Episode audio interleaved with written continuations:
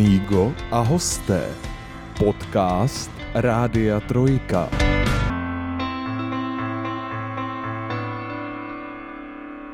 Dělej jen to, co tě baví. To se snadněji řekne, než uskuteční. Životem se honíme za tím, co by z nás udělalo úspěšné a uznávané lidi, ale často zapomínáme na věci, které skutečně dělat chceme a které by nám dělaly radost. A já se vás teď na něco zeptám. Všimli jste si toho?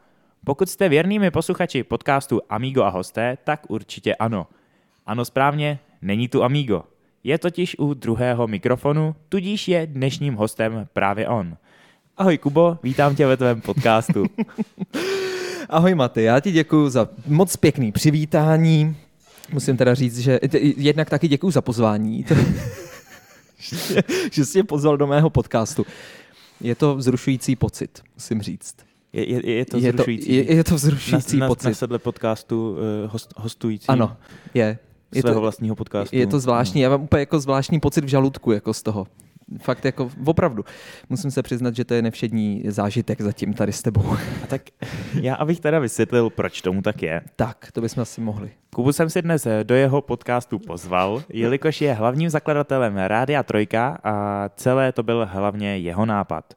Víceméně to ne hlavně, ale byl to skoro prakticky úplně jeho nápad. Tak. Tudíž je to velmi příhodný host pro podcast k našim prvním narozeninám. No, to je pravda. říct. Takhle, je to pravda. To zní příliš e, jako sebevědomě. Je to pravda. Já nevím, jestli jsem dostatečně příhodným hostem k tomu, abych tady mohl kvákat něco k prvním narozeninám Rádia Trojka.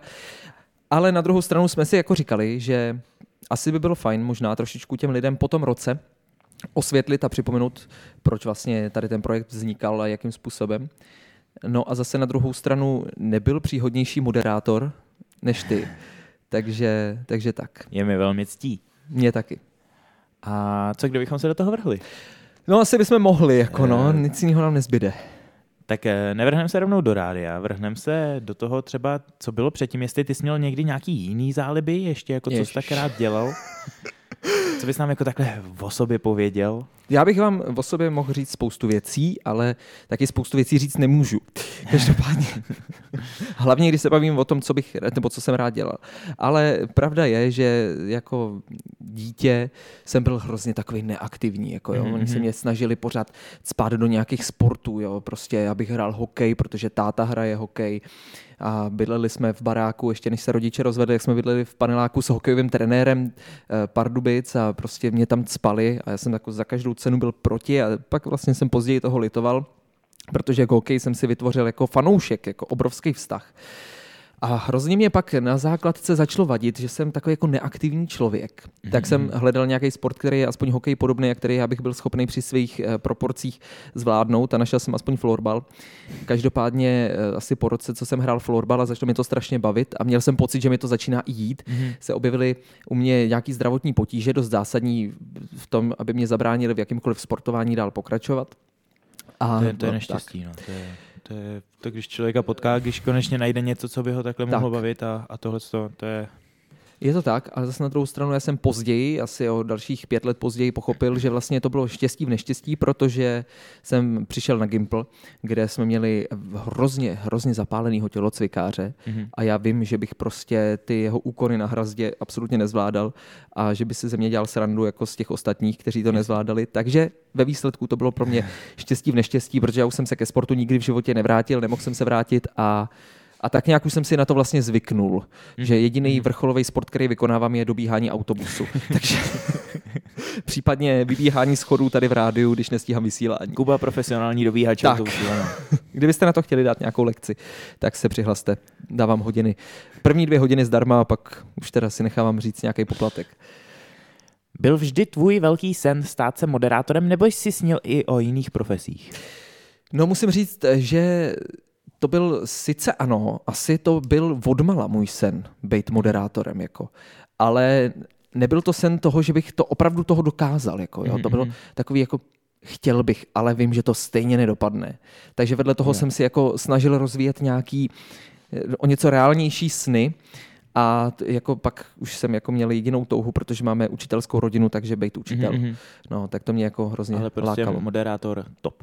Moderátor byl top, ano. To byla prostě taková meta, jako pro mě to byl Bůh jako moderátor. Mhm. Chtěl jsi mít vždy svoje rádio, nebo jsi i přemýšlel o přihlášení se jako moderátor do nějakého existujícího rádia? No, to je hrozně těžká věc, protože já bych, nebo takhle, jako můj sen úplně prvotně byl uh, být součástí fungující značky Mhm, a fungujícího rádia. Ale uh, nevěděl jsem, kudy na to vlastně, protože jsem si říkal, jako tak musíš něco vystudovat, nebo jak se vlastně dostaneš uh, z tolika uchazečů zrovna ty na to místo toho moderátora. A eh, vůbec jsem nevěděl, kudy to chytit a pak jsem pochopil později s věkem, že dneska je ten svět médií poměrně komplikovaná záležitost a média už nejsou tak soběstačný. Vlastně dneska tady máme v České republice pouze jeden jediný veřejnoprávní rozhlas, Mhm. a to je Český rozhlas, to takhle klidně můžeme tady říct. Mhm. Ostatní jsou prostě soukromá média, která jsou vlastněná někým a nikdy se nemůžeš úplně vyhnout tomu, že ti někdo bude diktovat to, co ty tam máš říkat a co, co ty tam máš dělat. No a to jsem zase jako nechtěl. Do tady toho jsem nechtěl spadnout, jako chtěl jsem být nějakým způsobem nad věcí, nad tím vším a zároveň si jako zachovat určitou profesionalitu, takže to mě pak jako vedlo stranou od těch fungujících Mhm. mm-hmm. rádí a říkal jsem si, no tak asi jedinou možností je prostě jít svojí cestou. To je pěkný, no. To je, to je, to je hezká myšlenka a, a je strašně fajn, že jsi to takhle dotáhnul do, do nějakého konce. No ne, tak- ne konce, ale No dokonce to ještě asi že úplně se, dotažený že se není. to děje. Něco se děje, ano. Něco se děje, pojďme si říct, že ten rok tady jako něco plácáme. Ale jako od, od nějakého toho ideálu to má ještě jako Mhm. kus cesty. Kdy a jak k tobě přišla vůbec první myšlenka na rádio? Jestli si vzpomeneš na nějaký jako moment, kdy si nad tím jako začal přemýšlet, kdy Jako myslíš na vůbec, svoje rádio? vůbec tě to napadlo, že bys mohl moderovat, že bys no vůbec jako, ne, myslím úplný začátek nějakého rádia moderování. Hele, obecně. musím se přiznat, ještě to bych asi měl říct, že když jsem chtěl být moderátorem, tak jsem nikdy nechtěl být vidět. Mhm. Jo. Protože prostě vím, jak vypadám. A představa, že budu moderovat a bude se na mě u toho někdo koukat, tak jsem tušil, že by každý tu televizi vypnul. jo, takže pro mě bylo i daleko příjemnější mluvit vlastně pro mikrofon. Mhm. Maximálně takhle ve dvou, ve třech, ve studiu, tak to je v pohodě, že jo. Ale ne prostě před tisíci lidma. A takže ta, jako ta jediná možnost tam byla t, jako ta rádiová cesta. Mhm, mhm, mhm. Jo. Ale musím teda přiznat, že máš sexy hlas, jako, že, že jsi jako našel. Sexy hlas, jo. Myslíš, že jsem jako svůdnej po hlase? Přesně tak. No ale eh, neodpověděl jsem ti jenom otázku. Kdy to bylo? tak. Mm, asi první stupeň základky. Mhm. Asi první stupeň základky, tam to tak jako, si co si pamatuju, tak tam to asi začalo být takový nejusilovnější. Takže to tam- jsi u toho držel dlouho, ty jo. Ty jo, myšlenky. docela jo, To, viď? jsi- to jsi u toho vydržel, no. A to je, to je dobře. To je, To je- to je strašně moc to, let. to by něco říká. Myslíš? Kde jsi čerpal inspiraci potom, když jsi tak jako... Asi, asi teda to budou ty rády a ostatní, jako tam asi není moc co vymýšlet. Co si budem? Co si budem? Něco tady na tom trhu je a nějakým způsobem to funguje. Eh, Já potom jsem už začal být i fanatický v tom sledovat ten trh rádiový. Prostě mě strašně zajímalo prostě, jakým způsobem se to vyvíjí, kam se to posouvá a sledovat eh, vývoj poslechovosti. Já jsem prostě každýho čtvrtletí, kdy se zveřejňují výsledky poslechovosti, tak já jsem to pečlivě studoval ty tabulky, prostě jak se kvartálně vyvíjí, který rádio a který novinky přidalo a tak a jaký programový eh, záležitosti v sobě má. Takže já jsem opravdu jako tak brouzdal tím éterem a sledoval tady ty věci, trendy. Musím říct, že za tu dobu, kdy jsem teda začal to takhle monitorovat, tak se to neuvěřitelným způsobem posunulo. Jo, te- ten rádiový trh jako takhle. Musíme si přiznat, že tady v České republice jsou prostě tři rádia, která se drží, co to sleduju, a je to vůbec jako co, co ty měření existují nějakých 25 let, tak jako jsou tři rádia, který si drží první tři místa a prostě tam se to nehejbe, Mhm. mm-hmm. jo, nemáš šanci se mezi ně dostat. Ale uh, vlastně jinak jako všechny ty rádia museli nějakým způsobem obnovit svůj program a ten, ta změna, ta změna tady uh, byla obrovitánská jako směrem k tým sociálním sítím a vůbec k eh, k celkový medializaci a tak dále. No, takže už jsem úplně ztratil nit k tomu, co jsem chtěl říct. Jakže zněla ta otázka, prosím tě? Otázka byla, kde jsi čerpal inspiraci. Uh, no, a... takže tak nějak po všechně, jako z těch, z těch fungujících rádí. Mm-hmm. No. A protože jsem nebyl troškař, tak jako jsem se poměrně úspěšně inspiroval hlavně u těch nejúspěšnějších. Mm-hmm. A dělal jsi takový prostě obecně si dělal průzkum, jako fakt se do toho jo. ponořil. A... Ano. A to mě hrozně bavilo prostě. A já jsem si pak jako doma i vytvářel jako fiktivní, prostě na papíře jsem si dělal fiktivní program rády, jak by asi vypadalo to podle mě, jako jo, podle kamaráda, jak by vypadalo vysílání. To mě trošku přivádíš tady k další otázce, kterou mám. Ty jsi zahlít a už se u toho teda tak už klíp a to je taková perlička. Prý si něco takového už zkoušel sám doma v pokojíčku u svého počítače. Eh, řekl bys nám o tom něco víc? Teď teda ta otázka vyzněla úplně jinak, než jsem ji původně myslel, ale stále se bavíme o rádiu. Takhle, musím říct, Matej, a to jako oceňuju, že je vidět, že jsem si vybral správného moderátora pro tady ten podcast, protože, protože si tu svoji špinavou práci odvedl geniálně. Nevím, kde, kde jsi to, kde jsi to na mě vyštrachal, ale nechci to ani vědět, protože by se ze mě stal asi nenáviděný člověk směrem k mé rodině, ale marná sláva už se to jednou dostalo ven. Takže prostě a jednoduše ano. Eh, prosím pěkně, když já si vzpomenu třeba na mých 8 let, kolik mi bylo tenkrát asi, tak eh, jelikož já jsem si pořád žbrblal doma něco, prostě furt jsem si vykládal, vykládal a nahrával jsem si to do telefonu. Mm-hmm. Tak no, povídej. Promiň, že ti do toho skáču, já jenom jsem chtěl říct, že tam vůbec není jako něco, za co se stydět, že to je prostě jako, to je super. To je super, že prostě někdo je takhle odhodlaný, že si něco takového doma udělá.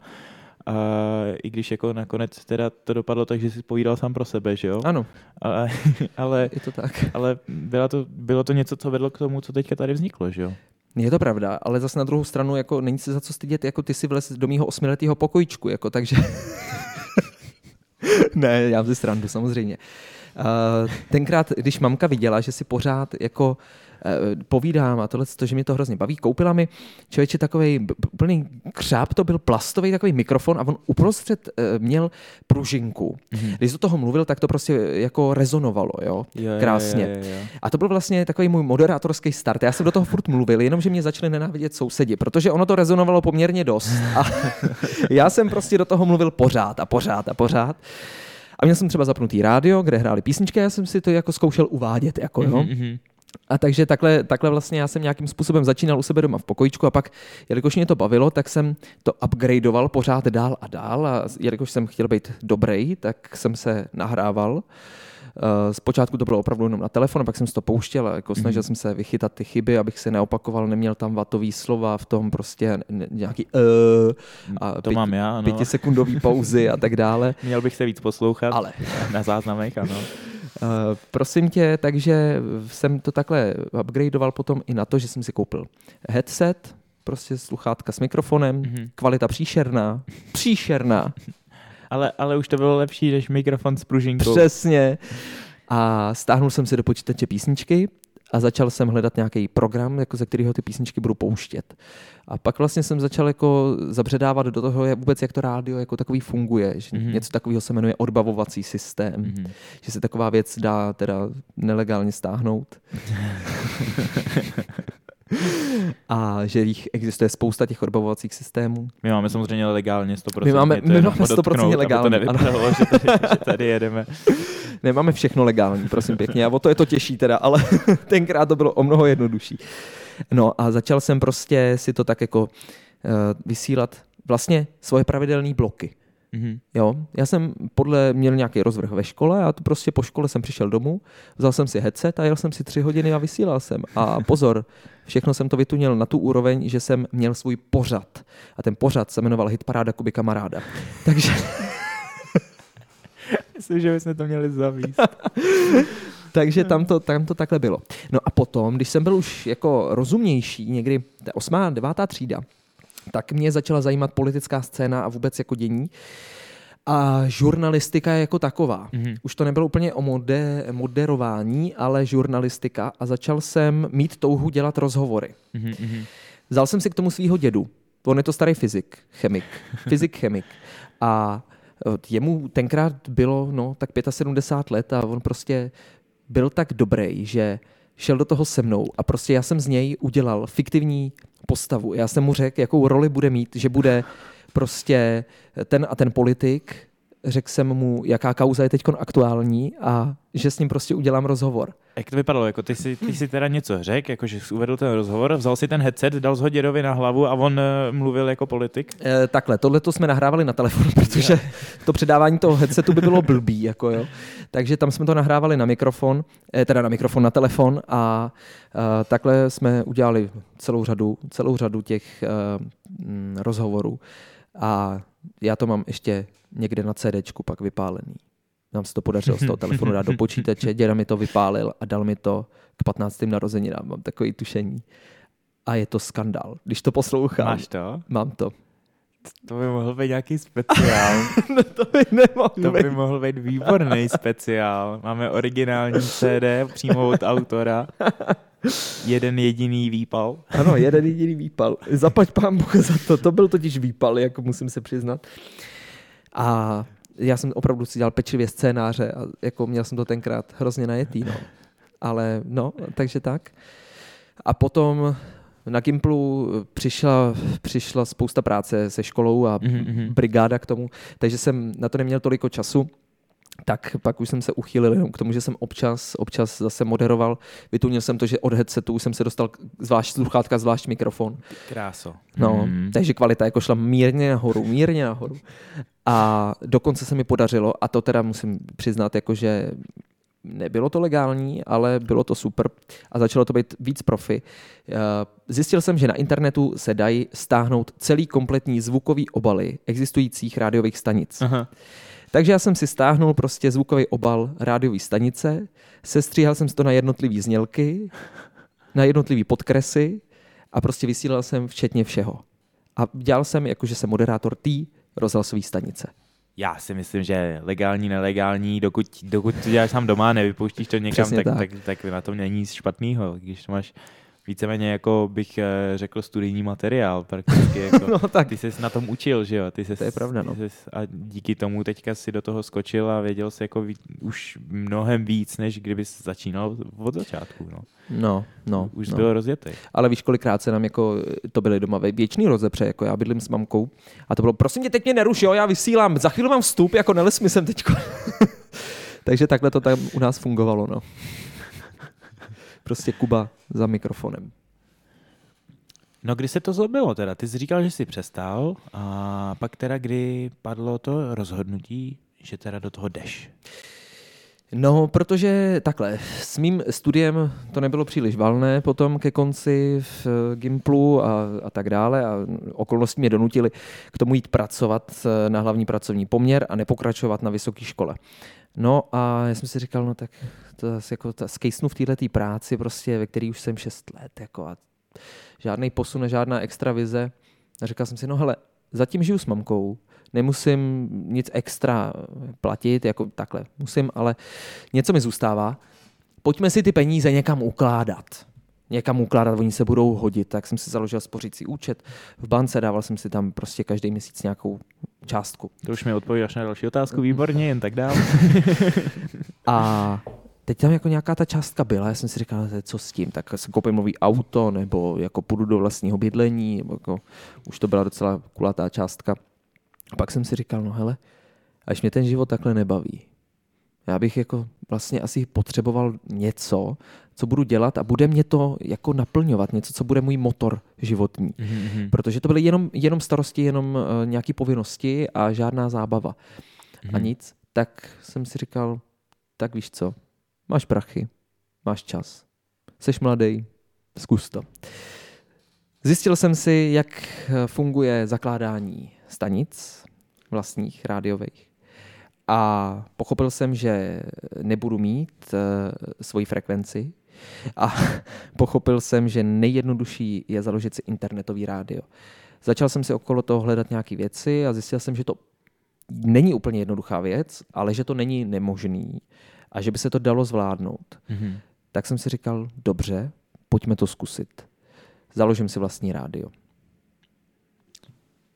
A odsud můžeme pokračovat. Jak to teda šlo dál? Jak, jak, jak začínal ten start? Jak se do toho teda rozhoupnul? Co byly ty první kroky? První kroky, já musím říct, že na začátku všeho byla absolutní naivita.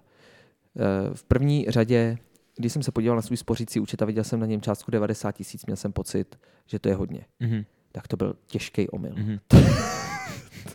jako, to ono to bylo asi dost, ale ne na založení rádia. Mm-hmm. Takže jako v první řadě eh, ta neznalost vlastně, ačkoliv jako jsem si zjišťoval spoustu věcí, tak jsem zjistil potom, že jsem šel do totálního neznáma. Aha. Ale věděl jsem, že te, celý ten projekt jako je tady u mě ve škebli a nebude fungovat a nebude se moct uskutečnit, pokud to bude pořád jenom o mně. Já prostě já sám jsem jedinec, který jako si jen tak, když si budu dělat nějaký rádio, tak to bude furt to, co jsem dělal teď, akorát to bude moc poslouchat pár lidí. Jako. A tak jsem si říkal, no, prostě potřebuju někoho k sobě. Někoho, kdo tomu bude rozumět po technické stránce, někoho, mm-hmm. kdo mhm. bude šílený, odvážný, kdo prostě jde do všeho jen tak pro srandu. Prostě jen tak, prostě, proč ne, že jo? No a to je Maty. Prostě jako, co si budeme povídat. Eh, v té době jsme se znali, já nevím, pár let jsme se znali. Mm-hmm. Já jsem za tu dobu jako pochopil, že přesně takovýhle člověk seš. A musím říct, že třeba pár měsíců mi trvalo, než jsem se odhodlal k tomu tě oslovit. Ještě to dalo pár měsíců předtím, jo? Jo. Já jsem to měl furt jako, jsem si říkal, ty koho? A prostě věděl jsem, že chci tebe. Ale bál jsem se, no, bál jsem se říct to, to vůbec nahlas, protože jsem si říkal, že se mě každý vysměje, že ještě je to blázne, bláznovství. v, tohle, jako. v tomhle tom smyslu jsi to řekl dobře, no, je jako, na, odhadl jsi mě úplně stoprocentně. Přesně, šílenec, který pro srandu úplně do čehokoliv. No, jako ono se tam vůbec nehodí to slovo pro srandu, protože tam přesně pas, pasuje to sprostý slovo, jako, ale nebudeme ho říkat. No, každopádně, když jsem se teda odhodlal vytáhnout tě na pivo a říct ti to, tak ze mě spadl obrovský kámen ze srdce a hlavně, že jsi, to, jako, že jsi na to kejvnul. Dodnes, dodnes, dodnes jsem ti nesmírně vděčný za to. To, to já jsem ještě nevěděl, do čeho jdu. No, no to jsi nevěděl. No. To, to, to, to, jsme, teda to jsme nevěděli jako nikdo. Já bych ti rád řekl, že, že jsem to věděl, ale ne. Ne. Každopádně tušil jsem, že ty bys mohl být člověk, který se o to postará technicky, o to rádio, mm-hmm. kdo to zaštítí technicky a bude se starat o webovky a o takovéhle věci. Ale nějak jsme ty kabely do sebe smotali, no. Ty krása. no a tak jsem takhle oslovil pár lidí, ty jsi byl teda první a potom, nebo možná jsi byl druhý, ne, asi první. A potom jsem oslovil ještě člověka, který nám pak nějakou dobu dělal hudebního manažera. Mm-hmm. A to byl Honza Šimák, který vlastně tady u toho z rodu taky byl a ještě tady s námi taky na začátku, a to taky asi můžeme říct, eh, nějakou dobu byl Dominik Dalavale. Mm-hmm. To byl náš marketingový manažer, takže jsme dokonce dva měsíce měli marketingového manažera. Až takhle vel, velké rádio jsme byli. Ale pak jsme zjistili, že nemáme moderátory, ale to už je příběh úplně až posléze. Nicméně eh, takhle to teda vlastně celý začalo. No. Bez lidí to prostě nejde. Hmm. Jo, prostě bez vás, bez vás by to furt zůstalo podle mě jenom u toho, že Kuba chce být moderátor. Nejdůležitější je to, že se prostě odpíchnul, zatnul ty zuby, přestože ti to třeba nebylo příjemné. Ne. A, a udělal to. To je, to je na tom to nejlepší, to je to nejdůležitější. No. Hmm. Mít tu odvahu. Jak to teda eh, ve chvíli, kdy teda už tak nějak teda řekl nějakým lidem a měl jsi teda tu vizi tak nějak jako kompletní, věděl jsi, jako, co teda chceš začít dělat, jak to teda probíhalo, jako fyzicky, co se začalo dít? No, co se začalo dít? Teď to je jako dobrá otázka, protože v této, tuhle otázku jsem si kladl v té době přesně tak, jako, a jak se začíná, jako, jak se začíná dělat rádio, prosím vás. No tak první věc, co mě asi napadla, že musíme mít kde to dělat. Jo, máme to s kým dělat. Potřebujeme to mít kde dělat. Ale pokojíček už by tak nebyl pokoj... vyhovující. Pokojíček už, tam už se mi nechtělo. tam už to dělal moc dlouho sám. tak. Anep, tohle je opravdu o Kubovém životě. ne, uh, takže nějaký prostor sehnat. No a tak jsem se začal dívat potom, jako kde seženeš nejlevnější pronájmy nebytových prostor Zjistil jsem, že v Pardubicích v centru seženeš krásný prostory, úplně nádherný za 20 měsíčně, prostě a že to nádherně nejde zaplatit, takže A jsi řekl, kdyby to bylo tak desetkrát levnější, tak možná, No jo? ano, přesně tak. Ale nebylo to desetkrát levnější a nakonec mě padnul do voka příšerný inzerát.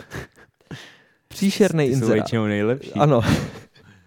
Který reklamoval eh, prostě nějaký kancelářský prostory ve 100 let staré budově na okraji Pardubic v první rizikové zóně u Semtína.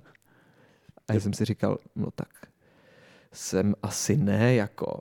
Ale pak jsem si říkal, no tak ono za ty prachy, jako bylo by to dobrý, no.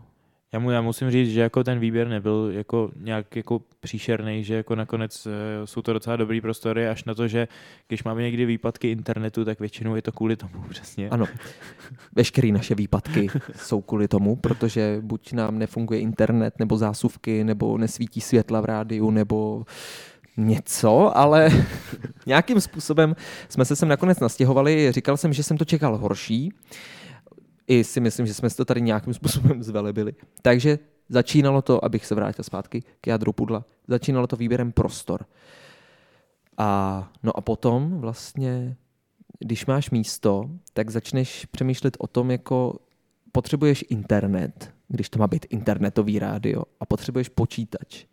Takže to byly další dvě věci, které byly potřeba zajistit. No, a tam to vlastně celý začalo. Úplně na koleni s počítačem, položeným na koberci a s internetem. Máme možná na našem Instagramu fotky, ne? Máme. Máme, Myslím si, že máme. tam, myslím, že tam jsou. Jestli chcete Ano. vidět rádio na koberci, tak k dispozici. Maty poskytnul židli, ale pak jsme zjistili, že ta židle nám k ničemu dobrýmu není, když nemáme stůl. Nebylo to pohodlný. Nebylo to vůbec pohodlný. Mít zadek na židli a sklánět se na zem. Ano. Vlastně Maty poskytnul i počítač. Takže, takže vidíte to, jak je to základní stavební prvek, tady ten kluk.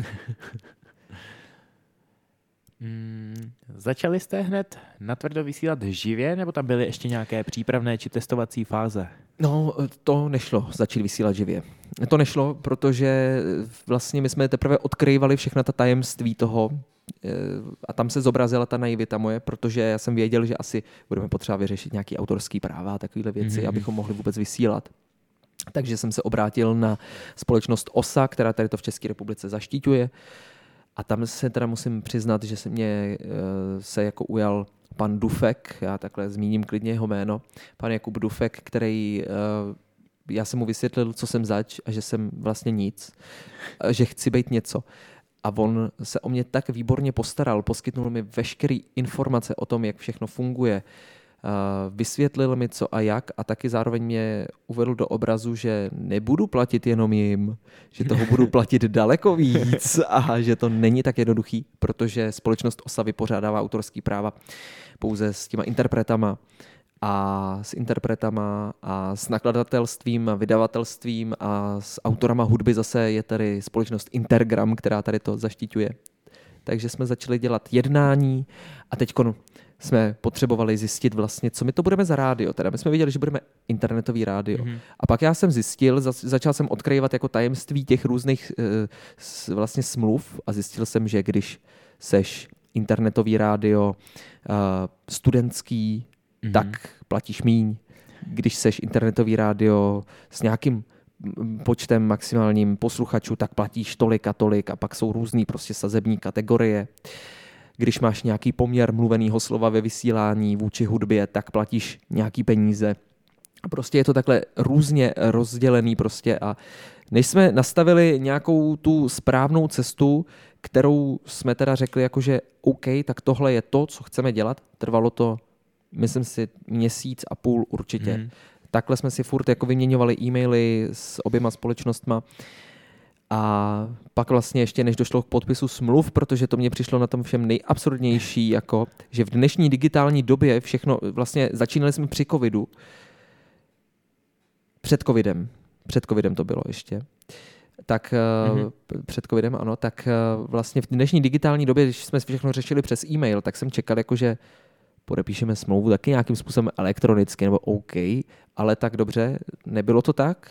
Už to chvíli vypadalo, že budu muset jít do Prahy na sídlo těch společností, to tam podepsat a nakonec to teda dopadlo tak, že oni mi poslali smlouvu, já jsem ji podepsal, poslal jsem ji zpátky, oni mi ji zase podepsali a poslali mi ji zase zpátky, takže jsem další dva týdny strávil na poště protože ještě s rychlostí České pošty tak jako výborně to fungovalo a takovýmhle způsobem my jsme vlastně určili směr toho rádia nějak definitivně, podepsali jsme smlouvu a v ten moment jsme věděli, že můžeme začít vysílat živě. Mm-hmm. Jenomže nastal problém.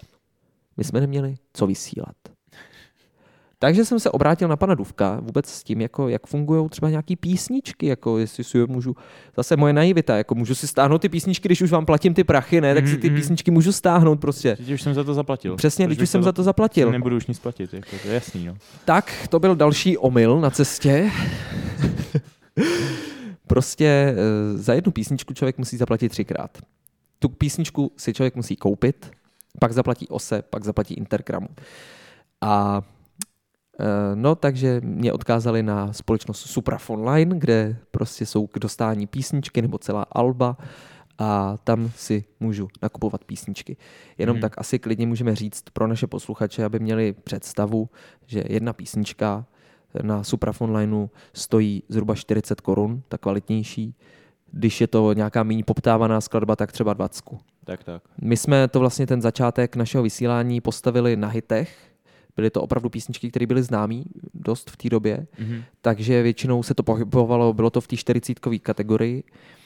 A nákup vlastně toho základního balíku, abychom obsadili tak nějak jako ten jeden vysílací den a neopakovala se každá písnička osmkrát, tak no, potřebovali jsme asi 200 písniček na startu. Mm-hmm.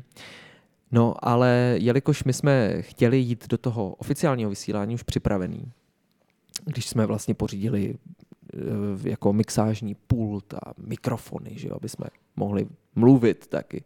To byla naše hlavní ambice, hovořit k národu, předávat informace. Tak jsme si chtěli to nějakým způsobem ošahat. Ošahat vůbec, jakým způsobem uh, znějí naše hlasy, mm-hmm. jakým způsobem my dokážeme mluvit do mikrofonu nějakého profesionálního. A spoustu, spoustu večerů jsme tady strávili a dělali jsme neskutečné kraviny. To byly... to byly ale absolutně výborný, legendární večery. To bylo neskutečný.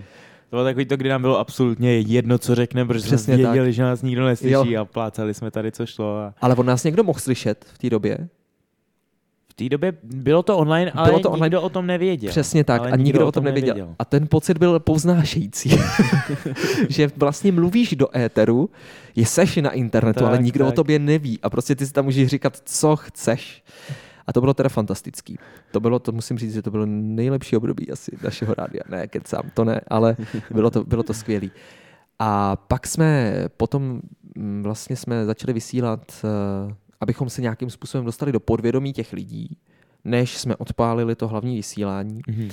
tak jsme vysílali nelicencovanou hudbu, za kterou prostě nebylo třeba platit, nebylo třeba řešit žádné poplatky a žádný autorský práva. A prostě jsme stáhli z internetu nelicencované písničky nějaký balík a těch bylo tenkrát dost málo, asi, asi stovka nebo tak nějak, jako, takže ty hráli opravdu furt dokola kor, když měli 40 sekund jako stopáž. Jenom abych ještě vysvětlil, kdyby někdo jako nelicencovaný neznamená nelegální, tak. ale naopak legálně si je můžete stáhnout i bez zaplacení. Přesně tak. No a tak na tom jsme jeli hmm, dva měsíc, eh, měsíc od září do mhm, října. Mm-hmm. Od září do října jsme vysílali tady to prostě jenom nějaký tuc, tuc. Pořád to tam jelo tuc, tuc, tuc, tuc. Nějaký tam byli dobrý. Nějaký, nějaký byli tam byli dobrý. Ale bylo jich fakt málo. No. Jednu jsme si z toho zanechali. Jednu, jedna zůstala do teď. Jedna no. zůstala, to je elefant. A ta se nám líbila teda, to musím říct. Jinak, eh, no, takže vlastně takovýmhle způsobem to začínalo. Od října jsme potom nasadili ty písničky, co jsme zakoupili, už s podepsanýma smlouvama. Mm-hmm. Od října do listopadu jsme hráli jenom písničky a od listopadu 1.11. jsme začali moderovat. Tam bylo naše první oficiální vysílání. To jsme to rozkřičeli všude. A... To bylo, no jako musím říct na to, že jsme to ani za stolik všude nerozkřičeli, jako, že vlastně my jsme do toho šli s nějakou, bez nějaký kampaně jako marketingový. tak jsme udělali docela díru do světa. Minimálně do Pardubic. To teda už navazujeme na další otázku zase krásně, se nám dostáváme takhle přes celou tu osu. Je, jak jste se propagovali ze začátku? Jako jak, jak to prostě, ty teda říkal už jako žádný nějaký jako komerce, jako nakupování? No takhle, musíme si přiznat, že postavit to studio, jako koupit se všechno vybavení, všechno ty písničky a všechny tyhle ty věci, stálo to nějaký peníze. Řekněme, že z těch 90 tisíc třeba 70. Mm-hmm. A ještě si platit za reklamu byl v ten moment jakoby docela nemyslitelný bod. Takže to, co už fungovalo třeba za Karla Jaromíra Erbena, tedy ústní lidová slovesnost, mm-hmm. tak mhm. to zafungovalo i v našem případě za podpory všech sociálních sítí, které na světě existují. Tak eh, vlastně jenom asi tím, že jsme to říkali rodině, mm-hmm. rodina to řekla širší rodině, my jsme to řekli svým kamarádům, a vlastně v práci, tak takhle se to rozkřiklo Mm-hmm. A jelikož ty lidi, a to mě na tom nejvíc překvapilo, ta jejich reakce, jako byly úplně wow, jakože nebylo to jako posměch nebo nic takového, ale většina těch reakcí byla jakože, no ty kráso, tak to chci slyšet.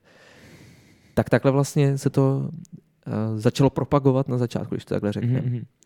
jaký byl teda ten první vysílací den, když došlo na ten soudný den? Všichni to věděli a šlo to do éteru živě? Šílený jako šílený. Musím říct, že cestou k našemu prvnímu vysílacímu dni nás vlastně z našeho týmu rádiového zbyli jenom dva. Hmm. To zbyl ty a já. A šli jsme teda vlastně jenom my dva do toho a vypadalo to, že to bude totální jako prostě průšvih. Mm-hmm. A my jsme najednou měli tady hovořit k lidem, prostě nějaký scénář jsme měli připravený, ale ve výsledku byla to prostě velká neznámá pro nás, protože jsme si to vysílání předtím jako takový celkově neskusili prostě mm-hmm. na, na nečisto, takže vlastně to bylo poprvé a hnedka live. A nejvíc šokující bylo, že teda všichni věděli, že od 17 hodin začíná živý vysílání. A jako v 16.30 už jsme trhali rekordy v poslechovosti dosavadní a ta čísla tam jako rostla a teď si viděl hmm. prostě, jak tam naskakují ty posluchači a jako po jednotkách a na desítky a další hmm, desítky. Hmm, hmm, A teď jako, a teď do toho prvního vstupují? No. A teď ještě, když si vemeš, že sice tam byl nějaký počet eh, lidí, co poslouchají, ale ve skutečnosti jich je mnohem víc, protože ano. jedno zařízení neposlouchají vždycky jenom jeden člověk. No, přesně tak jako ten první den musím říct, že jsme jednak nasadili rekord poslechovosti, který doposud nebyl překonaný. To je potřeba říct. A, a, a jako když jsem viděl to numero lidí, mm-hmm. tak já jsem si říkal, to není možný. Že ty lidi přišli, aby nás dva slyšeli. Že my dva si tady děláme rádio. A byl jsem strašně nervózní a po prvním vstupu to ze mě začalo padat, teda musím říct. Ale mě, měli jsme z toho hroznou radost, hrozně, jako, hrozně, hrozně dobrá nálada, úplně, fakt nás to jako... Jo. Hele, a to úžasný, musím jo. říct, že ta, potom, jak opadla ta nervozita, tak ta euforie z toho mm-hmm, mm-hmm. a ten pocit sebenaplnění, to bylo tak něco neuvěřitelného, že ten den bych tady vydržel vysílat 24 hodin. Prostě jako fakt to bylo něco tak nabíjejícího, povznášejícího a tam jsem konečně poprvé za svůj život a zatím na dlouhou dobu naposled ucejtil uvnitř a nevím, jestli to někdy jste vy jako taky ucejtili, ale byl to pocit, který je prostě nepopsatelný, je to pocit sebe naplnění a sebeuspokojení. Mm-hmm. Že mm-hmm. ty si udělal něco, co je smysluplného, udělal jsi to pro sebe a někdo to ještě přišel ocenit a děláš to vlastně pro někoho. To bylo fantastický, to bylo. Mně se to hrozně líbí, jak ty prostě fakt jak hrozně dlouho to v sobě máš a prostě tak postupně se k tomu dopracovával, pak teda jsi měl jako od toho na chvilku opustil, ale, ale dáváš to, dal jsi to dohromady a, a děje se to a, a prostě je to to, co jsi chtěl. Ano. A je to, je to, je to, je to. Je to, je to, je to neuvěřitelný. Úžasný. Jako musím říct, já tady o tom mluvím, jak kdybych vytvořil Hollywood, ale Pro mě to tak je. Protože já jsem prostě vytvořil svůj, já jsem vytvořil svůj osobní život Mhm. díky tomuhle projektu, díky vám. A no, mě, jako takhle, mně se chce brečet, když o tom mluvím, protože prostě pro mě to je vrcholně jako dojemná věc. A, a tak. Myslím, že by stálo za zmínku, jsme zmínili teda, kdo začínal a ještě pak tady jsou další lidi, kteří s náma do toho postupně se přibalili a někteří tady s náma ještě jsou, někteří třeba už jako zase m, si šli dál svojí cestou. Kdo jsou další lidi, co se tady účastní, Takhle. účastní, účastnili? Pořád platí, platilo to na začátku, úplně samém začátku a platí to pořád i po tom roce, že všechno to je v lidech. Mhm. Stejně jak by to bez lidí nevzniklo, tak by to bez lidí nemohlo fungovat. A vlastně my jsme měli to štěstí, že jsme se nějakým způsobem dostali právě přes to šíření soci- sociálními sítěmi, tak jsme se dostali až k uchu Vojty Kudly. Mhm, A ten v našem prvním vysílacím týdnu se nám ozval. Dal si se mnou schůzku a s tím, že už dělal eh, moderátora v nějakém podobném projektu, jako, takže jsme se sešli. On tehdy ještě jakoby účastník, co by účastník Superstar, takže já jsem vlastně šel za Superstar, chápete to, já jsem z toho byl taky vyklepaný. A ještě k tomu navíc eh, od našich některých tehdejších členů jako jsme dostávali takový jako echa, jako že právě Vojta jako nebude ten pravej. Mhm. Takže to bylo velmi náročné, ale my jsme věděli, že ve dvou to prostě neutáhneme, protože chodíme do práce a chtěli jsme nějakou pravidelnost v tom.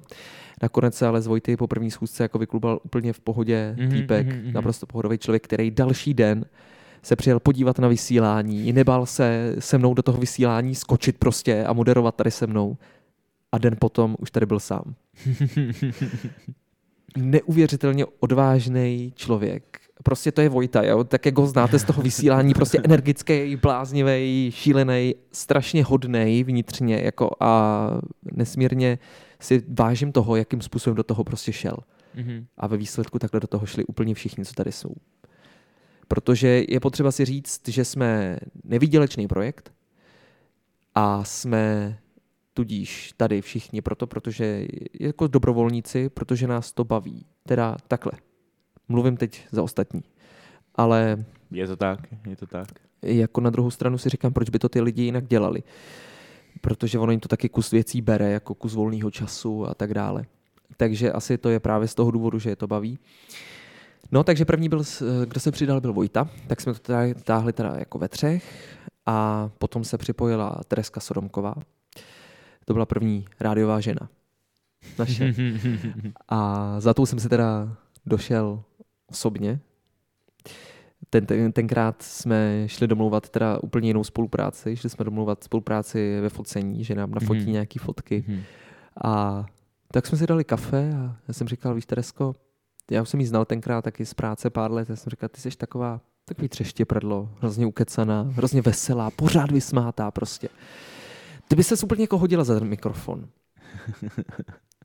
A ona říkala, víš, jako já jsem to nechtěla jako se sama jako nabízet, ale asi bych si to zkusila. Já jsem říkal, no výborně, tak jo, tak zkus přijít do vysílání, jen tak, tak jako prohodíš počasí třeba, nebo jen tak něco prostě. No, a co myslíte? Sodomková vstup sedm minut, ty vado, jako hnedka ten první. Absolutně se ničeho nebála, šla do toho. A musím říct, že s Terkou Sodomkovou teda to bylo úplně jiný vysílání, než s klukama, s váma. Mhm. Protože prostě s tou holkou je to jiný a kor s takhle ukecanou holkou prostě to je, no bylo to, bylo to jiný. A musím teda ale říct, že jiný je i vysílat sám a vysílat ve dvou. No, to, to je Páro, rozhodně, párový rozhodně. vysílání je úplně o něčem jiným. To jako, ono to je cítit, nebo bylo to minimálně hodně ze začátku cítit na nás, jako když prostě tady se člověk učil být sám, protože to první vysílání, já teda zaplať pán Bůh, musím říct, že jsme tady byli ve dvou. Protože jako sám bych tady asi omdlel někde pod stolem. Ale uh, pak, jako když jsem tady měl být poprvé sám a ty jsi byl v práci, já vím, že jsi mě psal, že mě posloucháš, že jsi mě takhle podporoval na dálku, mě to tenkrát jako hrozně dělalo velkou radost. Tak uh, mě tady ale hrozně chyběl. Aha, Prostě aha. ta podpora, ta opora, ten člověk, o kterého se můžeš opřít, když si nejseš jistý, někdo, kdo tě vytáhne prostě z nějakého problému, někdo, s kým si uděláš tu srandu prostě a můžeš s ním probírat věci. Tak Máš, je to máš tam tu jiný. zpětnou vazbu pořád, Mhm, tu reakci přesně tak. živou. No a, a tak. Takže Terka Semková byla další. Mhm. Potom jsme přišli do kontaktu se pro mě do té doby absolutním profesionálem, nevím, kde jsme na něj vůbec přišli, nebo kde on na nás přišel, to byl Zdeněk Sasín. Zdenda Sasín, ten nám napsal prostě, Ozval, ozval se nám, že ano, jo? ozval se nám. Ahoj, já jsem Zdenda, mám události online a nechceš se domluvit na nějaký spolupráci? A říkám, halo? Jaký Zdenda, jaký události, jaká spolupráce? Sešli jsme se se Zdendou další týden a zase se z něj vyklubal neskutečně pohodový člověk, prostě jedna, která jsem tušil, to, tak to bude velký big boss, ty vado. on přijel a měl osobního řidiče, jako. Pak z něj jenom vypadlo, že byl ponoční a nechtěl řídit. Takže ho kamarád odvezl. Ale tak s ním jsme domluvili spolupráci na bázi nějakých aktualit jednou týdně. A zase další člověk, který prostě do toho projektu šel s tím, že do toho dal spoustu svého volného času, přestože do práce chodil na 12-hodinové směny, Mhm, mhm. tak si ty informace dohledával Jenom a tak. Jestli jsi zmínil celý jméno? Zdenda Sasín, Zdeněk Sasín. Ten vlastně s náma tady bude taky 1.11. přijal naše pozvání. A kdo by náhodou nevěděl a chtěl jako nahlídnout do Zdendovy práce, tak jako měl jsem tady s ním taky podcast. Takže můžete. Uh, musím říct, že opravdu to byl velmi, velmi profesionální rozhovor s ním, jako uh, ten první, jako když jsme se setkali. Tak to bylo, jako když jsem přišel jako profík z branže a přišel domluvit prostě spolupráci s jeho projektem události online, Mhm, o kterém jsem do té doby neslyšel, ale eh, prostě 10 tisíc lidí, který mají na Facebooku, tak ano. Mhm.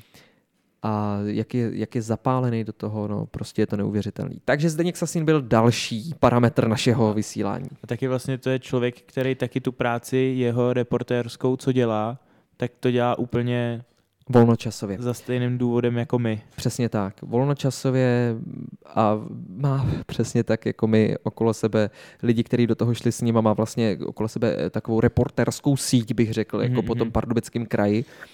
Částečně teda i na Vysočině. A jako spousta nás toho spojuje prostě, no. A teď teda musím přiznat, abych taky něco prásknul, tak teď události nemůžete, nebo jako aktuality nemůžete slýchat od Zdendy ve vysílání, protože je nějakým způsobem časově zaneprázdněný, je hodně, změnil práci a tak dále. Takže teď to úplně nejde. Každopádně ladíme jakoukoliv možnou další spolupráci, jako určitě Hmm. se naše cesty nerozdělily. No a teď se budu hluboce zamýšlet. Kdo se přidal Kdo po byl Zdendovi? dřív? Ano. A no, zkus do toho vníst svůj pohled, protože já teď jako strašně nechci lhát totiž. Já bych řekl, že to byl Bodlis.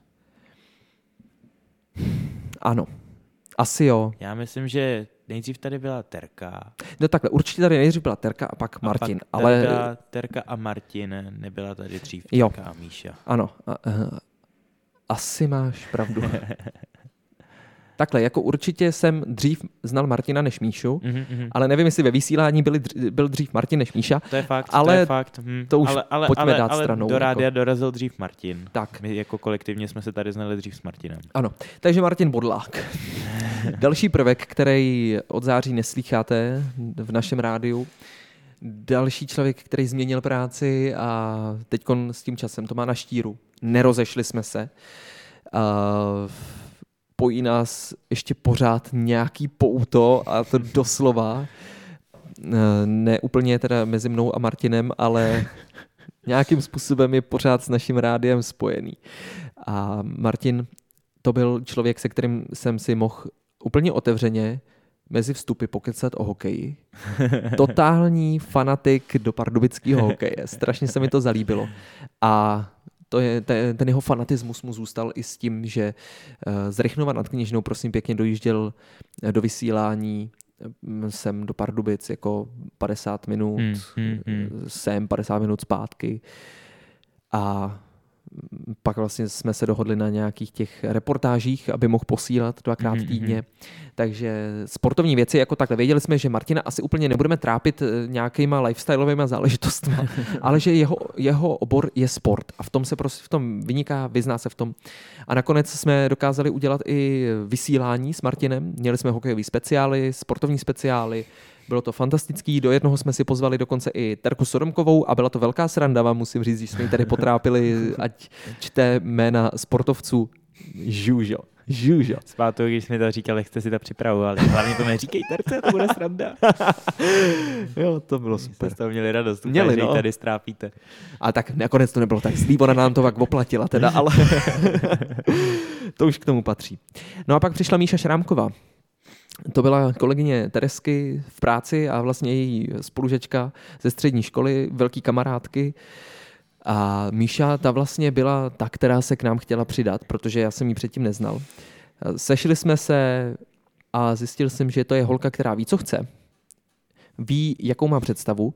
A domluvili jsme se tenkrát na tom, že bude vysílat pouze s Terkou Soromkovou Mhm. ve dvojici a vytvoří projekt, který mu říkáme Keci v kleci. Uh, keci v kleci úplně sedí na tady ty dvě holky, protože prostě ty dvě, když sednou za mikrofon, tak to jsou opravdu keci v kleci.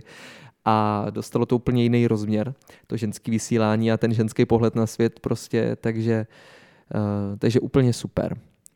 No a pak tady byl Rajty, Mhm. Mhm. Uh, vlastně přes Vojtu Kudlu jsme se dostali k našemu DJovi a t- t- přes CS jako se, se seznámili ti dva a přišli jsme na to, že vlastně Righty Diamond jako je nějaký známý DJ tady v České republice, který prostě je z Ostravy a hraje v, a bydlí v Praze a hraje v Praze a taky dělá to, co ho baví volnočasově a přitom chodí do práce. Mhm.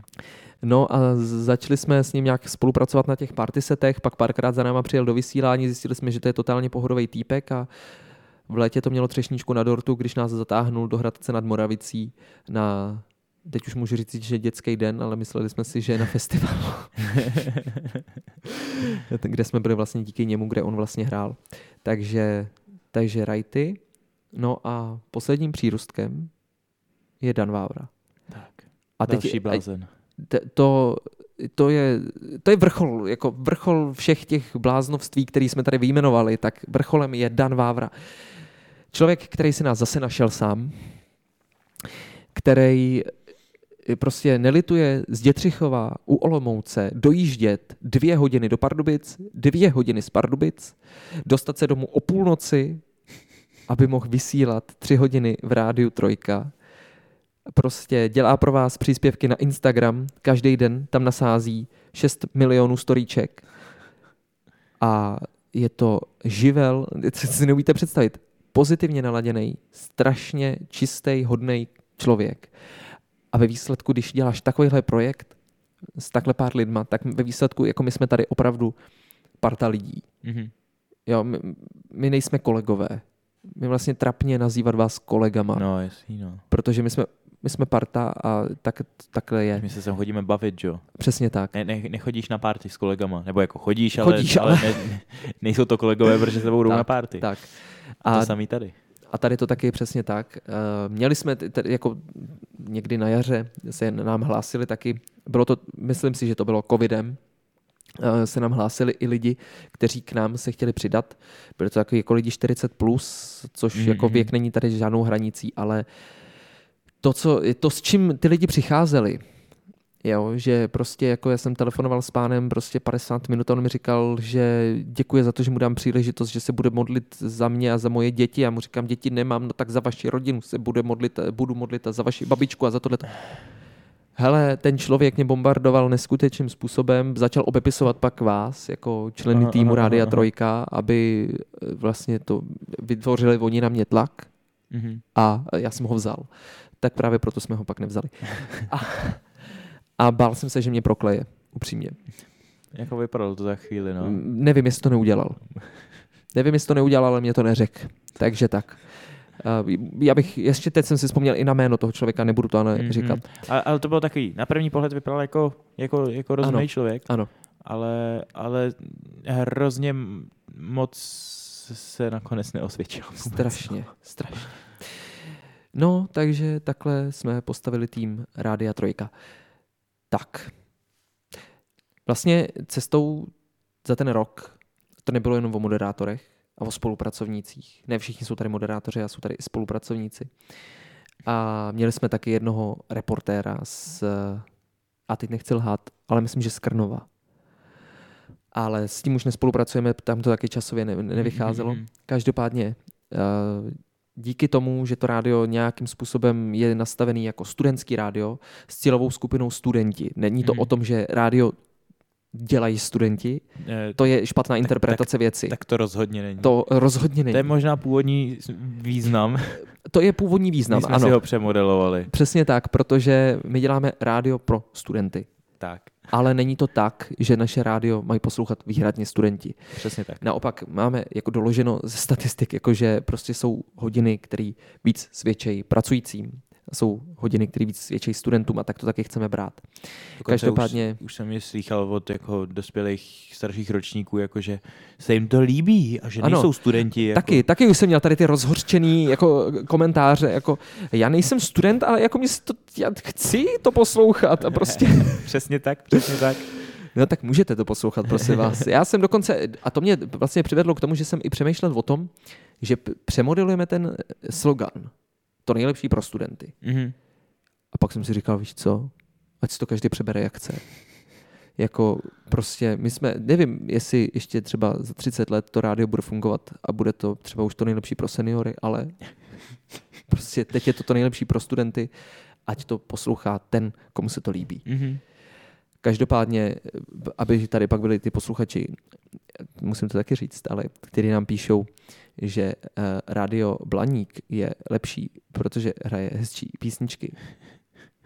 A nemůžeš jim vysvětlit, že rádio Blaník hraje nějaký typ písniček a my hrajeme Mhm. jiný typ písniček. Mhm. Což si myslím, že poměrně jasně vychází z toho sloganu to nejlepší pro studenty. Má to být hudba, která zaujme hlavně studenty, pokud se líbí i někomu jinému, dobře. Ale jako neočekávejme, že tady budeme hrát dechovku. Myslím, že zrovna ten člověk argumentoval nějakou, Ano, nějakou takovou českou starší hudbou. Přesně tak, no. Že se mu líbí, no a jako a ve výsledku z něj vyplynulo, že on je taky student a to právě je to krásný, že Mm, každý mm, ať mm. poslouchá to, co se mu líbí. Jo? A znám 40-letého kolegu, který poslouchá Blaník a můžou to být stejně taky 15-letý lidi a to samý u nás. A tak je pravda, že náš výběr není vy- vyloženě cílený. Máme, každý si tam najde svoje. Přesně tak, protože eh, vlastně to je na tom asi nejtěžší, že ta skupina studenti, když se to vezme, mm-hmm. Mhm. nějaký ten věk, když vezmeme 18 až 24, to je naše cílovka, tak eh, tam mně přijde, že to je nejrů, nejrozmanitější skupina, která poslouchá prostě absolutně Mhm. všechno. A já bych eh, ne- nezažil jsem nic takového, ale myslím, že třeba ani dřív to tak být nemuselo, že to je teďka dobou, Přesně tak. že vznikají i nový žánry a rozšiřuje se to a, a teďka je to neskutečně roztříštěný, komu Je. se co líbí. Je. Je to hrozně roztříštěný a proto opravdu musíme hrát jako totálně různorodý věci. S tím jsme se teda smířili a myslím, že se nám to líbí. Tak, že tak. to není jedno prostě jednožánrový, ale tak, takhle. Chtěl jsem taky říct, že díky tomu, eh, že jsme se pak už nějak jako na tom internetu pohybovali, tak se nám začaly hlásit skupiny, kapely, zpěváci, interpreti, kteří začínají, stejně jako my jsme začínali. Oslovovali nás s tím, jestli bychom mohli zařadit jejich písničky Mhm, mhm. do vysílání a to mě třeba strašně se jako líbilo. Vůbec nevím, kde ty lidi na nás přišli. Jedna z prvních uh, kapel byla Trilobit Rock z Ústeckého Mhm, kraje. mhm. To mě nedávalo smysl, jako z Ústeckého kraje. Ale t- jako nesmírně superová parta lidí. Mají výborné písničky, to musím říct teda. Jo, na to, že to dělají někdy v garáži na koleji. tak jako fantastický. A v Ústeckém kraji jsem teda zjistil, že jsou jako jsou zavedená značka, takže jako Mhm, bacha na to. mhm. A e, fakt jako jsem rád, že takhle se člověk může rozšiřovat obzory i o ty lidi, kteří nejsou v mediálním prostoru známí. A jsem rád, že to můžeme poskytnout těm našim posluchačům. Mhm. Což je takový, kdybyste někdo měl nápad někoho, kdo tvoří hudbu třeba a nemá to kde prezentovat, tak určitě můžete navrhnout. Určitě. Teď jsem si vzpomněl, že vím, kdo byl úplně první. Shiny People. Ne. Smile. Smile. Smile. Shiny Smile. Shiny Smile, Shiny ano, Smile. Jo, jo, jo. A ten teda jsem přišel se dvěma písničkama. Jedna je tak sprostá, že ji nemůžeme hrát. Ne, takhle, nemůžeme ji hrát příliš často. A ta druhá, ta normálně, tu jsem dneska slyšel, když jsem měl do rádia, tak jsem ji slyšel, eh, že jsme ji hráli. A takže určitě budeme strašně rádi za každou takovouhle kapelu, zkušenost zpěváka, kteří se nám přihlásí info.radiotrojka.cz Co ti to rádio dalo? Tak nějak, jestli by se to dalo říct, jestli to zvládneš nějak si takhle zakumulovat. Víš, co se říká, Maty? Že když ti host při rozhovoru řekne, že to je dobrá otázka, tak ta otázka je absolutně špatná. Ale absolutně, protože tomu hostovi vyhovuje. A hostovi otázky vyhovovat nemají. Takže tahle otázka je špatná, ale patří sem. A to já, já jsem zase nad ní přemýšlel, předtím mi to přišlo jako taková normální otázka, a když jsem to vyslovil, tak jsem si řekl, jo, odpoví mi na to něco? Potom, co jsme si tady teď řekli, se můžu tady dalších 360 minut hovořit o tom, co by to rádio dalo. Můžeme přetahovat? Můžeme přetahovat. Tak povídej. Já jsem se prostě do toho teď zažral, takže... Ne, eh, pravda je, že eh, není to jedna věc, co mi to dalo. Je to komplex, ale dalo mi to svobodnější život. Přestože mi to sebralo spoustu času, Mhm. dalo mi to svobodnější život, dalo mi to víc sebevědomí, dalo mi to super kolektiv, který tady máme. Dalo mi to pocit, že člověk může dosáhnout svýho sne a cílu, aniž by měl 4 mega na účtu nebo set sakra velký štěstí v životě. A prostě Rádio Trojka, a to bude možná znít jako hrozně jako reklamní slogan, ale je prostě můj druhý život. Mhm. A těžko se dá popsat, jako co ti dal život. To je tak komplexní věc, že to, je toho moc. Mhm, mhm. Ale každopádně jako bez, be, já si to neumím představit, bez trojky už. Bez, Mhm. mm-hmm. bez svého rádia prostě neumím si představit, že bych existoval Mhm, a žil. mhm, mhm. Takže tak. Kdybys tak měl zhodnotit uh, to, co, kam se doteďka v rádiu dostal, kam se to rádio dostalo, jak jako bys, bys to třeba jako od jedné do deseti tak řekl, jako kde seš, nebo klidně i přes deset, kdyby se cítil, a jak daleko seš v tom celkovém tvým snu, jako tak nějak, kde se pohybuješ? Ten sen vzal minimálně z poloviny za svý, protože člověk do toho šel i s tou naivitou toho, že Mhm. prostě měl pocit, že za rok už to bude někde a je to někde jinde. Mhm. A pochopil jsem, že eh, to chce všechno svůj čas. Prostě nic se nedá uspěchat a všechno má svůj vývoj. Mhm. To znamená, že kdyby to bylo tam, kde jsem si představoval, že to za ten rok bude, tak by to bylo sice úplně fantastický, skvělý, úžasný, ale nebylo by to přirozený a bál bych se toho, že to stejně tak, jak to rychle začalo, takže to tak rychle skončí. Mhm. Mhm. Když to teď mně přijde, že si to rádio uh, vypěstovává svoji přirozenou základnu posluchačů, vyhraňuje si svůj prostor, otrkává se, Mhm. Eh, zkoušíme pořád eh, ladit nějaké věci, zkoušíme, co těm lidem v úvozovkách chutná víc, Mhm. Mhm. kam až můžeme jít a kam už ne. A zkoušíme to po všech směrech, zkoušíme to v rámci toho, kolik mluveného slova máme zařadit. Mhm. Měnili jsme to v průběhu, eh, v průběhu toho roku, jsme měnili proporci v rámci živého vysílání, kolik vstupů máme za hodinu a tak dále. Vlastně nedávno jsme přidali podcasty. Přidali jsme další podcasty, a čímž vlastně jsme šli docela jako na horkou půdu, protože já jsem vlastně vymyslel ten, ten podcast a hnedka týden na to byla konference, uh, evropská konference uh, zástupců uh, médií, kde bylo řečeno, že podcast je teď jako přežitek a že podcasty do dvou let skončí a bude to úplně jiný formát, úplně něco jiného. Takže nevím, ale asi jsme se vydali špatnou cestou, ale prostě to zkoušíme. A přidali jsme reprízy, vlastně na Mhm, dopoledne. mhm. A takovýmhle způsobem my si vlastně tu cestu teprve razíme. Takže se nedá říct, v jaký části se nacházíme. Pořád se to formuje. Pořád se to formuje. A pravda je, že ty lidi nemají rádi zásadní změny, takže když to formujeme, tak na nějakých stálých pilířích a tak chci, aby to zůstalo i nadále. Mhm, mhm. To znamená, že prostě jsou tady věci, které nám nějakým způsobem fungují a jsou na to ty lidi zvyklí za ten rok. Prostě Mhm, vědí. mhm, mhm. Já se potkám s někým na ulici, koho jsem neviděl třeba rok a on mi řekne, je, včera jsem zrovna poslouchal od pěti a zítra zase to stihnu, protože mě končí škola včas. Takže to je prostě fantastický tady to. No. Tak eh, jsou pilíře, který, na který nechceme šáhat. Mám v hlavě jednu myšlenku. Uh, myšlenku, která se mně nelíbí. Já se za ní fackuju. Ale každý den mě straší a zcela logicky se nabízí, že, bych, že bychom měli udělat eh, změnu ve víkendovém programu. Mhm. A já, se jí, já ji nechci udělat, já ji nechci udělat, protože mám pocit, že ten víkendový program potřebuje dostat prostor. Mhm. Protože tím, že vysíláme, tím, že jsme opravdu jako pro studenty, tak eh, ten hlavní vysílací čas je teda pro nás večerní Mhm, mhm. a lidi večer, v sobotu a v neděli mají spoustu, spoustu jiných aktivit, Mhm, než mhm. čekat u svých přijímačů na to, až si Kuba, Maty, Vojta, Dan, Terka, Míša nebo kdokoliv jiný sedne za mikrofon a spustí. Takže my potřebujeme si ty lidi nějakým způsobem vychovat, my se potřebujeme sformovat a nějak to dát dokupy.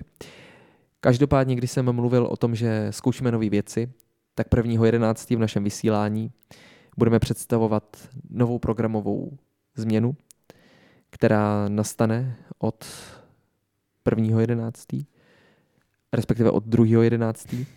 a bude to zase opět rozšíření mluveného slova Mhm, v našem mhm. vysílání. A více se nebudu prozrazovat, ale bude to externí spolupráce. Mhm. Pro nás to bude něco novýho a pro ty lidi, kteří s náma v tom budou spolupracovat, to bude taky něco novýho. Takže t- bude to zajímavý. To každopádně můžu říct, že to bude zajímavý. Obsahově se zase někam posuneme. Vůbec jako obsahově to rádio se za ten rok taky diametrálně změnilo. Měli jsme nějaký témata, že jo, o kterých Mhm, mhm, mhm. jsme vysílali a bylo to vlastně založené na, na interakci s posluchačema Mhm. a to je teda fantastická věc, jako když, si, když ti odpovídá někdo, když s někým telefonuješ, to je, to, to je tak nabíjející pocit, jako to je fakt super.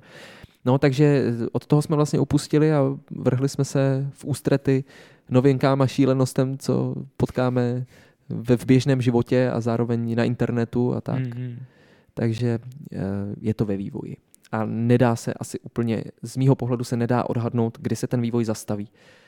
Protože je to daný i tím, že tady nejsme na pracovní poměr, to znamená, každý někde pracujeme a může se v našich životech změnit cokoliv a vzhledem k těm změnám je potřeba na to nějak eh, operativně reagovat. Já tady mám teda eh, poslední otázku už, kterou už jsme teda teďka hodně rozkousali. Nevím, jestli ještě k tomu dokážeš říct něco dalšího, ale jaké jsou teda teďka plány Rádia Trojka do budoucna? Uh, plány jsou. Plány jsou, bych řekl, větší, než je jejich možná realizovatelnost. Mhm. Uh, protože podle mě, už jsem to slyšel mnohokrát a já si to myslím taky, je důležitý dávat si vysoký cíle. Ne nedosažitelný, ale vysoký cíle. Mhm, mhm, mhm. A uvidíme, co se nám podaří.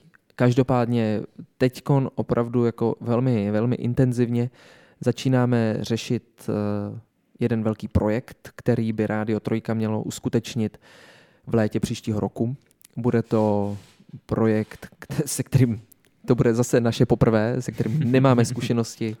Bude to něco zajímavého. Každopádně to nejvíc asi ocenějí lidi z Pardubic a eh, z okolních obcí v Pardubicích. Já to asi můžu nastínit, že chystáme eh, celodenní festival Mhm. s Rádiem Trojka. Takže na tom teď extrémně pracujeme, dáváme to dohromady, zabere to mnoho, mnoho věcí, práce, úsilí, času, ale chceme to dotáhnout k dokonalosti a samozřejmě, až budeme mít něco v ruce, tak eh, s tím půjdeme ven i za našima posluchačima. Nejbližší novinkou je teda, že eh, od 2.11. bude rozšířený náš program o další prvek, hodinový a pak pak, pak, pak jsou takové věci, takové jako stálice, které nás čekají. Asi se nám nejvíc loni osvědčilo, třeba jako co se týče zim, zimního období, tak jako uh, na Vánoce můžou se posluchači těšit na to, co minulý rok mělo obrovský úspěch, to jsem nečekal, jako, ale prostě ke štědrovečerní večeři na trojce zahrajou koledy. Prostě kolik posluchačů přišlo minulý rok za koledama na trojku. Já jsem smekal před váma, přátelé, takže letos to asi zopakujem. No a silvestrovský speciál musí být, akorát tak, jak jsme na trojce zvyklí, to je jak s kocovinou, víte, bude to až o den později. takže, takže prvního první se můžete těšit i na silvestrovský speciál. No a jinak uh, dotahujeme nějaké věci na webových stránkách, pořád. Veď, Máťo. Yeah. a snažím se taky, a to už je teda velký cíl, aby naše rádio bylo dostupné nejenom uh, v internetovém rozhraní, ale aby jsme se dostali do platformy DAB+, což je digitální mm-hmm. rozhlas. Tak uh, to je naše velký úsilí. Je to projekt, který se v České republice teprve rozvíjí, začíná, ale s možností pokrytí 99% území byste nás mohli naladit na vašich digitálních rádích, v autech, v domácnostech, kdekoliv, mm-hmm. bez potřeby připojení k internetu. Takže to je náš cíl. Za všem stojí teda nějaká ta práce. No. Já myslím, že je výborný podcast. Já myslím, že jsi to, že jsi to krásně zvládnul se tady uhostit. Uhostit. Já ti moc eh, děkuju, že jsi dnes přišel do svého podcastu. Děkuju Já ti moc děkuju. Děkuju ti moc za celý ten rok, za všechny ty vysílání. To rádio stojí za to. Je to, je to úžasná věc. Děkuju, Maty. Moc, moc ti děkuju. Moc se ti to povedlo. No, mně ne, vám, nám všem se to povedlo. A obrovský dík patří posluchačům, protože bez nich by to nebylo ono. Přesně tak. Takže moc díky. Tak se mějte krásně. Mějte se krásně, milí posluchači, no a slibuju, za týden už tady zase budu já ten moderátor, jo? já už zmizím. Ale mohl by se za náma někdy stavit. Třeba to prohodíme, ty role. Ne, úplně. Děkuju, Maty. Měj se krásně. Ahoj. Čau, čau. Amigo a hosté. Podcast Rádia Trojka.